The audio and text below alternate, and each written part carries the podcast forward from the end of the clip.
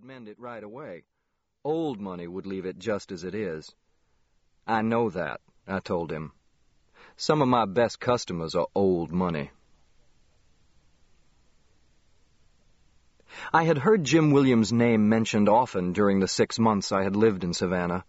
The house was one reason, but there were others. He was a successful dealer in antiques and a restorer of old houses. He had been president of the Telfair Academy, the local art museum. His byline had appeared in Antiques magazine, and the magazine's editor, Wendell Garrett, spoke of him as a genius. He has an extraordinary eye for finding stuff. He trusts his own judgment, and he's willing to take chances.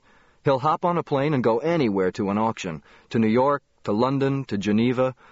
But at heart, he's a southern chauvinist, very much a son of the region. I don't think he cares much for Yankees. Williams had played an active role in the restoration of Savannah's historic district, starting in the mid-1950s. Georgia Fawcett, a longtime preservationist, recalled how difficult it had been to get people involved in saving downtown Savannah in those early days. The old part of town had become a slum, she said. The banks had redlined the whole area.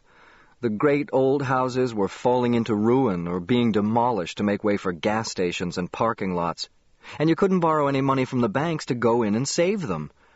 Prostitutes strolled along the streets. Couples with children were afraid to live downtown because it was considered dangerous. Mrs. Fawcett had been a member of a small group of genteel preservationists who had tried since the 1930s to stave off the gas stations and save the houses. One thing we did do, she said. We got the bachelors interested. Jim Williams was one of those bachelors. He bought a row of one-story brick tenements on East Congress Street, restored the whole row, and sold it. Soon he was buying, restoring, and selling dozens of houses all over downtown Savannah. Stories in the newspapers drew attention to his restorations, and his antiques business grew. He started going to Europe once a year on buying trips. He was discovered by society hostesses the improvement in William's fortunes paralleled the renaissance of Savannah's historic district. By the early 1970s, couples with children came back downtown, and the prostitutes moved over to Montgomery Street. Feeling flush, Williams bought Cabbage Island, one of the sea islands that form an archipelago along the Georgia coast. Cabbage Island was a folly. It covered 1,800 acres, all but five of which lay under water at high tide. He paid $5,000 for it in 1966.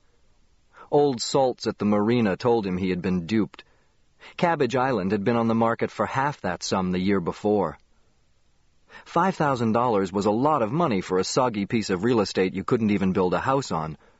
But a few months later, phosphates were discovered under several coastal islands, including Cabbage Island. Williams sold out to Kerr McGee of Oklahoma for $660,000. Several property owners on neighboring islands laughed at him for jumping at the bait too quickly. They held out for a higher price. Weeks later, the state of Georgia outlawed drilling along the coast. The phosphate deal was dead, and, as it turned out, Williams was the only one who had sold in time. His after-tax profit was a half million dollars. Now, he bought far grander houses. One of them was Armstrong House, a monumental Italian Renaissance palazzo directly across Bull Street from the staid Oglethorpe Club. Armstrong House dwarfed the Oglethorpe Club, and, according to local lore, that was very much its purpose. George Armstrong, a shipping magnate, was said to have built the house in 1919 in response to being blackballed by the club. Although that story was not, in fact, true, Armstrong was a lion of a house. It gloated and glowered and loomed. It even had a curving colonnade that reached out like a giant paw as if to swat the Oglethorpe Club off its high horse across the street.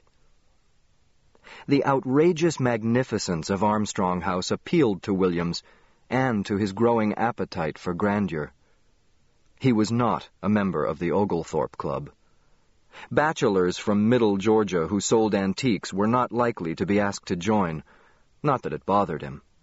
He installed his antique shop in Armstrong House for a year, and then sold the house to the law firm of Bowen, Williams, and Levy, and went on about the business of living like, if not being, an aristocrat.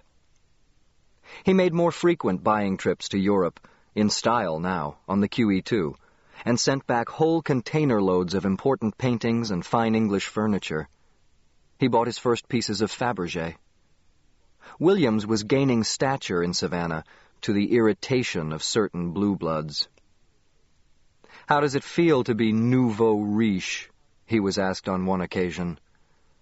It's the riche that counts, Williams answered. Having said that, he bought Mercer House.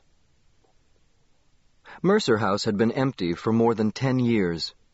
It stood at the west end of Monterey Square, the most elegant of Savannah's many tree-shaded squares. It was an Italianate mansion of red brick, with tall arched windows set off by ornate ironwork balconies. It sat back from the street, aloof behind its apron of lawn and its cast-iron fence, not so much looking out on the square as presiding over it. The most recent occupants of the house, the Shriners, had used it as the Alee Temple. They had hung a neon-lit scimitar over the front door and driven around inside on motorcycles.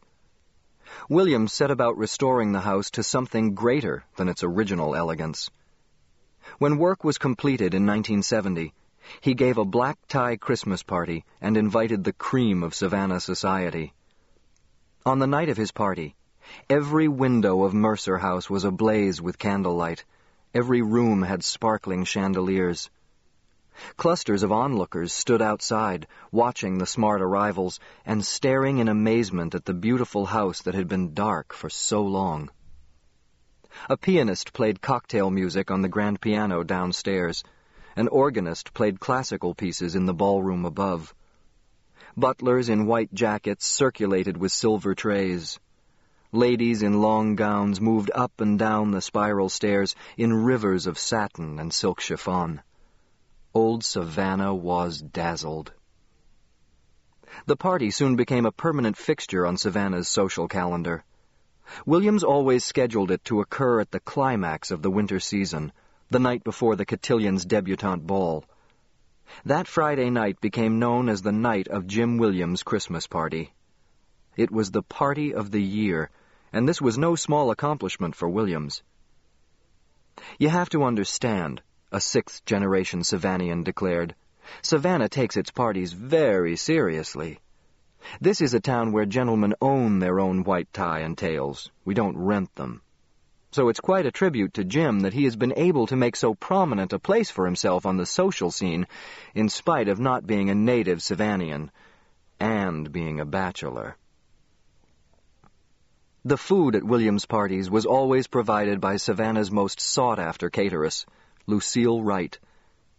Mrs. Wright was a light-skinned black woman whose services were so well regarded that Savannah's leading hostesses had been known to change the date of a party if she was not available. Mrs. Wright's touch was easy to spot. Guests would nibble on a cheese straw, or eat a marinated shrimp, or take a bite of a tomato finger sandwich and smile knowingly. Lucille, they would say, and nothing more needed to be said. Lucille Wright's tomato sandwiches were never soggy. She patted the tomato slices with paper towels first. That was just one of her many secrets.